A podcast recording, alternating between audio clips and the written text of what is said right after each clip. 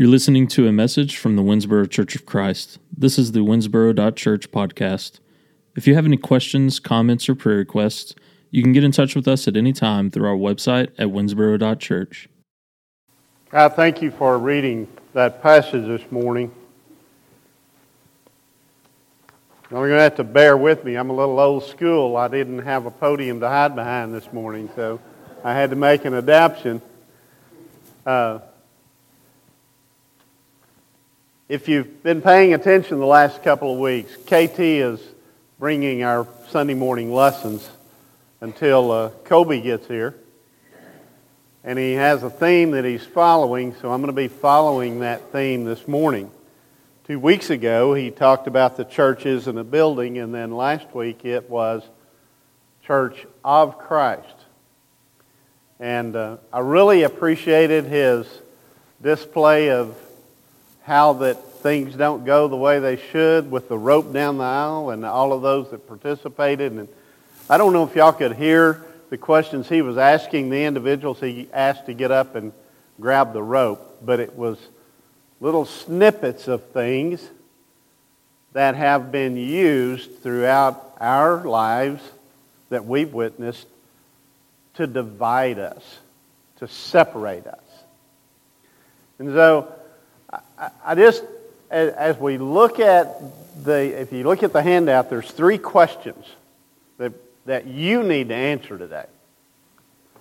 And if we're going to be unified in Christ, there is unity of Christ. And, uh, you know, as we're, as we're transitioning through this change, um, we had elders and preachers meetings Thursday night. Colby came down for that meeting, drove down, drove back. Uh, it was great to be meet with him at our meeting Thursday night and for him to be a part of us already. They are looking for a four bedroom house with at least two bathrooms that would accommodate their family. Um, they've been shopping online, hadn't found a lot in Winnsboro, but if you happen to know of a property that would fit a family of his size, just keep that in mind. But as we look at being unified in Christ, the unity of Christ this morning, three questions. In your own words, define unity. What does that mean to you? How important is it? What role does Jesus play in the unity within the church? What role does Jesus play in that unity? And then last, how will you contribute to the unity of the church this year. So that's where it really gets kind of touchy for us, that we have to have that. As we look at being unified in Christ, over the last decade, it kind of became uh, a trend, especially in the business world, to have, or any group is coming together would have what you call a mission statement. You need, to, you need to define who you are and what your mission is, and so that you're all, you can pull the team together. So it was a effort to bring unity within that group. I would almost bet that all of you that have been in any kind of role in, with a group in, in employment, you've, you've probably got a mission statement at work, Eric, don't you? Yes, you do. Okay. This morning, if, if we picked a couple of, just a couple of verses that identified Jesus' mission statement for the church. I'm going to go to Mark chapter 12, verses 28 through 31. And this is where Jesus was there, there was a debate about the resurrection, and they were arguing, and this one scribe spoke up and asked Jesus. He said, One of the scribes came and heard them arguing, and recognizing that he had answered them well, asked him, What commandment is the foremost of all? And Jesus answered, The foremost is, Hear, O Israel, the Lord our God is one Lord. Okay? One. Not many, one. And you shall love the Lord your God with all your heart, your soul, and with all your mind, and with all your strength. And the second is this you shall love your neighbors yourself. There's no other commandment greater than these. So Jesus identifies the two things that are most important for his church. And the last part of his mission statement is in Matthew 28 19 and 20. Therefore, go and make disciples of all nations, baptizing them in the name of the Father, and the Son, and the Holy Spirit, and teaching them to obey everything I have commanded you. And surely I'm with you all the way, always to the very end of the age. Okay? So if you look at that as quote unquote a mission statement from Jesus for his church, he knew the humanity of people and knew what would move in. That there would be things that would cause divisions. There would be things that would divide us and make us not be unified. So we ask you to focus on two things love Him with all that you do, and love each other. And then go tell everybody else who He was. So it's pretty simple. It was extremely, extremely important to Jesus to get that message across to his apostles, his disciples that were following him, those he was going to send out. And that takes us to John 17. You see, that reading was part of a prayer that Jesus made on our behalf. He prayed that for you and me. He prayed that for each one of us. I'm going to go back to that passage again, and I'm going to, I'm going to read it again. And I'm, I'm using the New American Standard Version, so my wording may be different to what you're reading or what. He says, I manifest, and now glorify thou me together with thyself, Father, with the glory which I have with the world before the world was. I manifested thy name to the men whom thou gavest me out of the world. Thine they were, and thou gavest them to me, and they have kept thy word. Now they have come to know that everything they have come to know that everything thou hast given me is from thee. For the words which thou gavest me I have given to, me, to them, and they received them. And I truly and truly understood that I came forth from thee, and they believed that thou didst send me. I ask on their behalf. I do not ask on behalf of the world, but of those whom thou hast given me, for they are thine. And all things that are mine are thine, and all are mine, and have given glorified in them. I'm no more in the world, and yet they themselves are in the world, and I come to thee, Holy Father.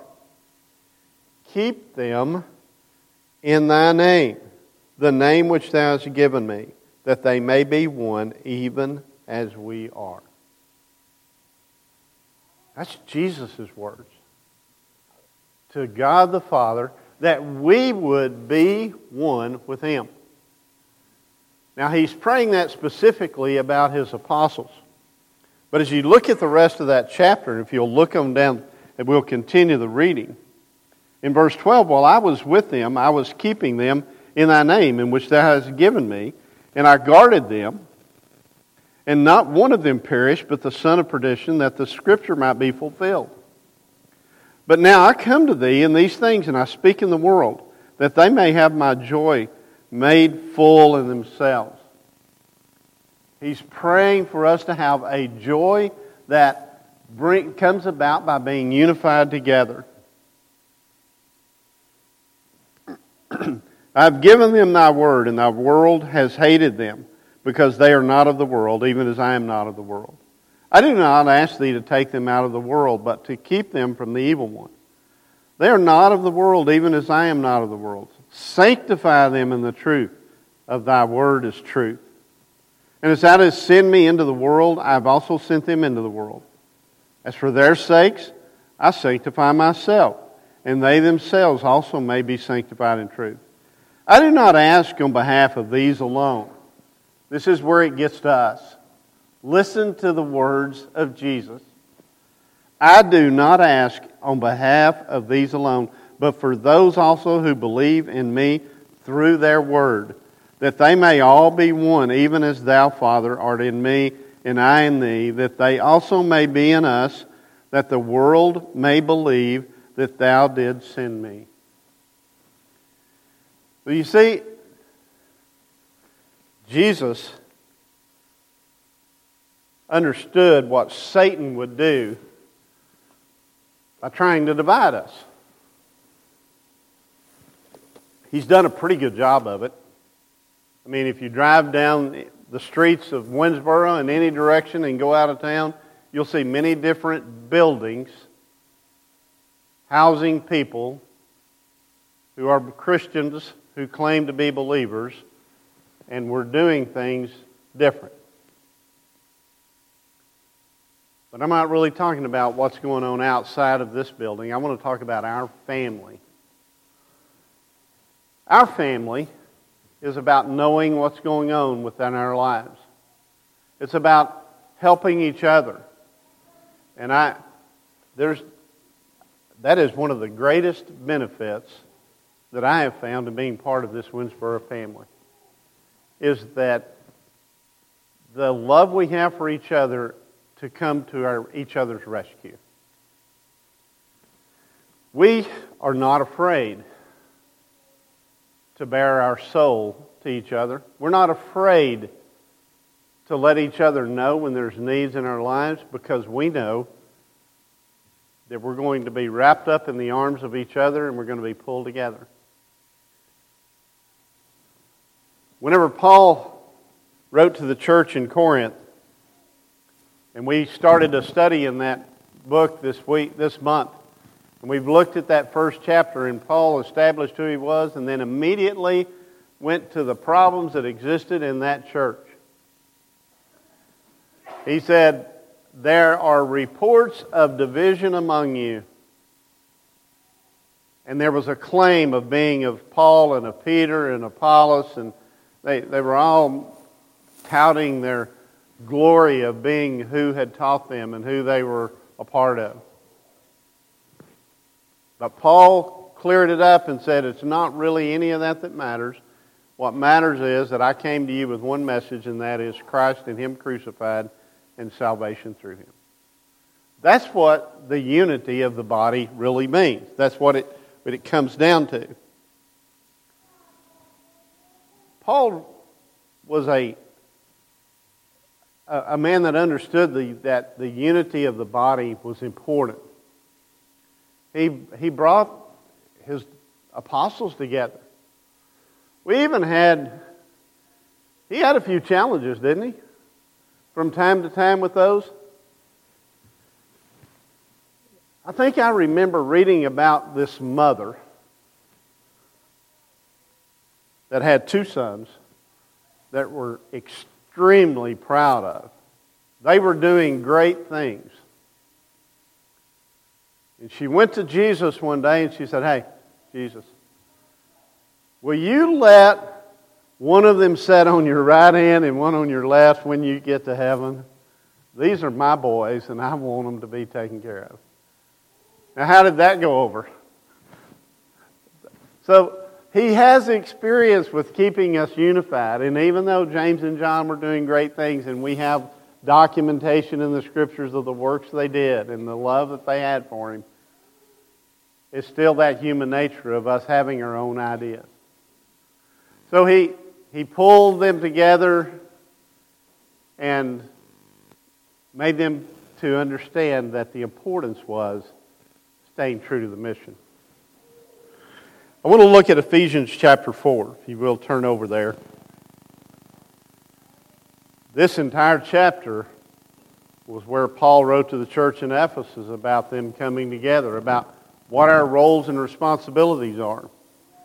And if you're, uh, if you're down to that last question about how will you contribute, that's where we're going to go there. So as you can I'm, going to back up to that second question about how is Jesus involved in unity in the church today.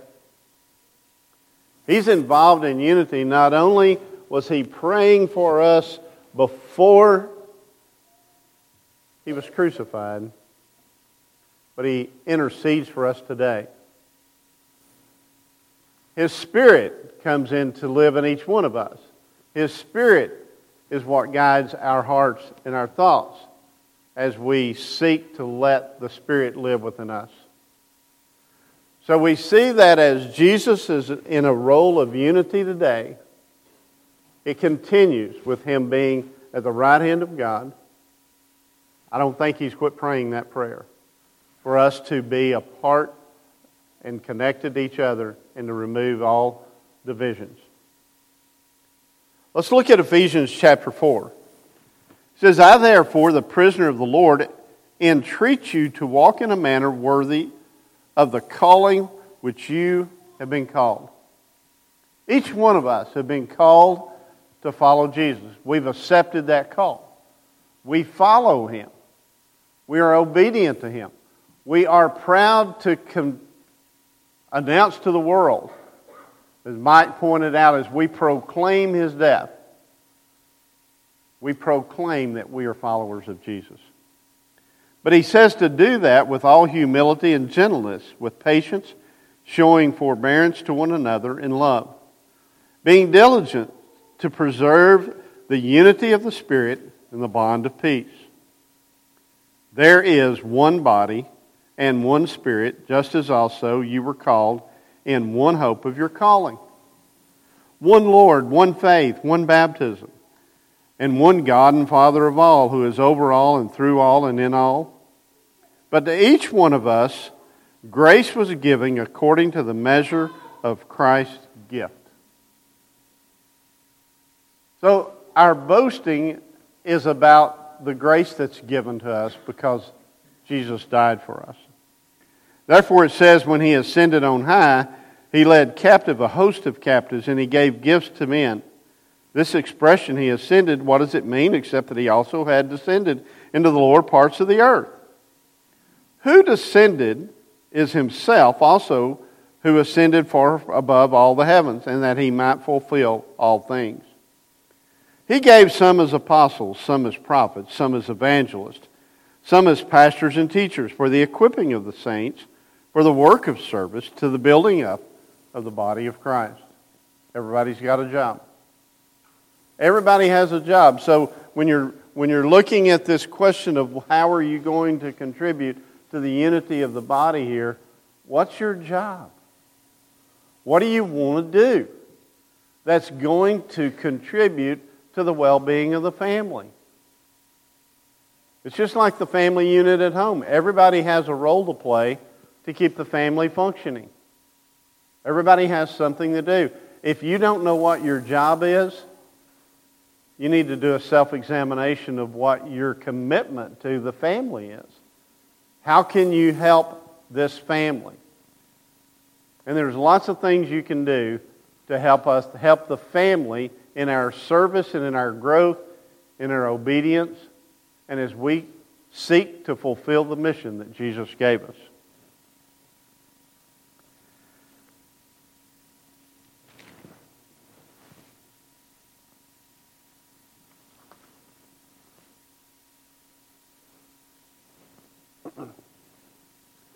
I'm going to go back to Corinthians where Paul wrote to them in chapter 12. And I want to look at a couple of passages there.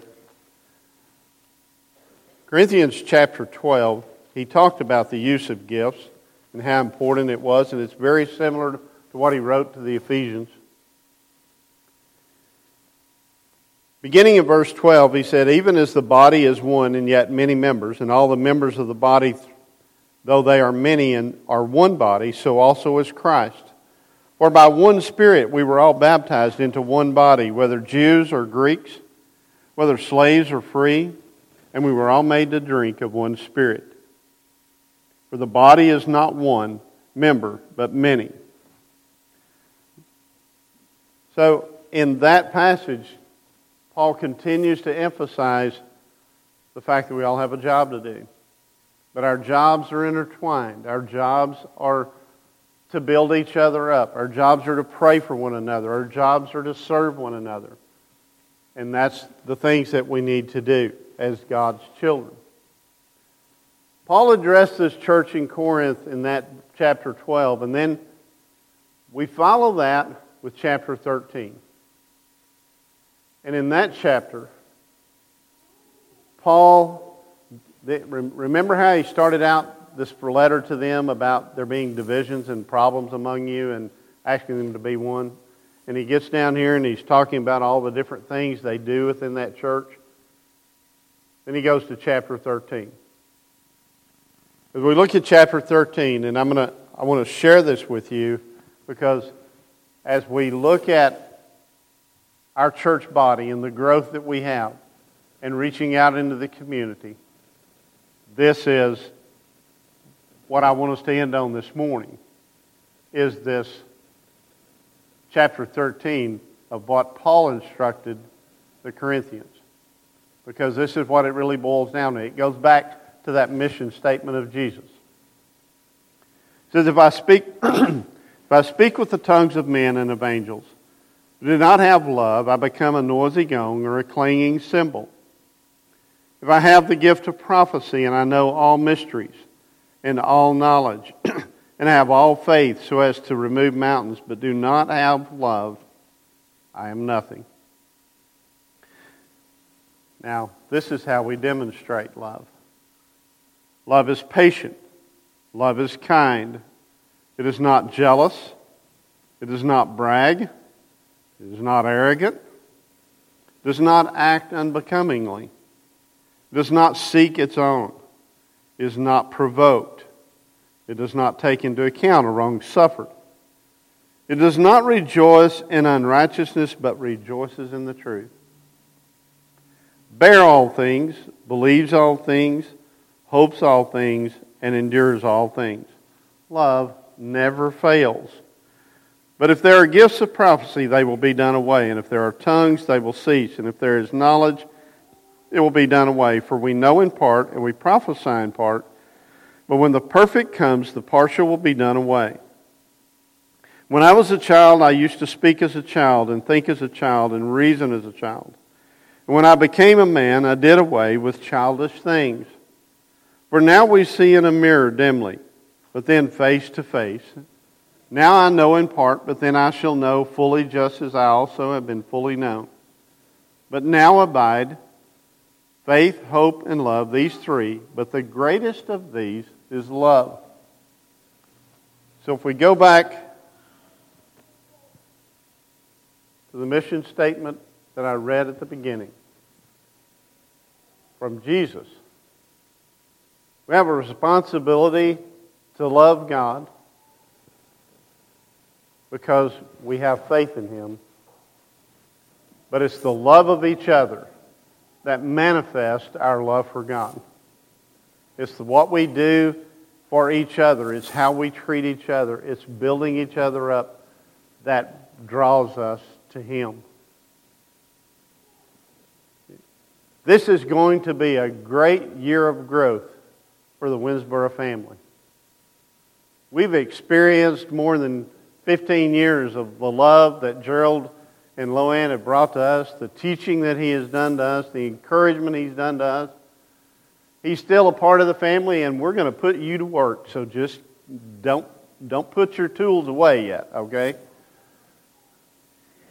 Uh, we need you. We, we, need, we need you to find in this family how you're going to bring unity. And I'm not singling you out, Gerald, because every member here has got to do the same thing. We have to come together to do our part about the growth that's going to happen this year. I'm excited to see Kyle in the growth that he is demonstrating and bringing message to us on Sunday morning. It's, it's became a real challenge to him to, to try to step in and fill up the pulpit, Gerald, that you left vacant. But he's got he's got eight lessons prepared in what it's going to be of Christ. He's that far out. We sent him last week, week before last, to a youth ministers conference. And if you read his article, he came back. He said it was like drinking out of a fire hydrant. There was so much that encouraged him. I will tell you, he's a little bit afraid of what's coming. He doesn't really know Kobe yet. He doesn't know what it's going to be to work with him. He doesn't know. I, it, it, is, it has been hilarious the questions he has come to us with that we've had to remind him just do what you got to do today. Don't look too far down the road. You're influencing our young people. You've got a lot of activities. You've got things going on. So I want to ask you as members do you have the same anxiousness of the change that's coming that Kyle does? Or do you have this anxiety of what's coming? Are you asking yourself, what's it going to be? Are you looking too far ahead? Or are you looking within to answer that first question about what unity is, and then the final one, how will you contribute? We all have a great love for each other. And as we go through and transition through this year, there's things you can do. There's things you can reach out for. And I want you to be keenly aware. If you're going to, if you're going to do one thing out of this message this morning, I want you to, I want to bring to light for you to start being aware of the people in your community, the people you know, the people you come in contact with, and maybe part of the family members here you don't know as well as you would like to. And I'm going to encourage you to raise your awareness, to raise your awareness, to pay attention to each other as we seek to grow. And then as you have opportunity, And Mike Avery shared a story with me where an opportunity knocked this morning and he was able to share about Jesus. I want you to look for those opportunities where you can share with your friends and neighbors and coworkers and people you meet on the street that this is a family that you can come and be a part of. We're family.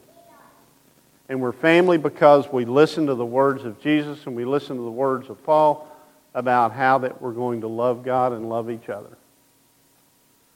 This morning, if you would have any needs of prayer, if there's someone here who has not obeyed the gospel and to the point you haven't committed your life to Christ, you need to be baptized, we have a baptistry that's ready. There'll be elders and their wives at the back. We'll be down here at the front. If you are subject to Jesus' invitation in any way, we invite you to come as we sing.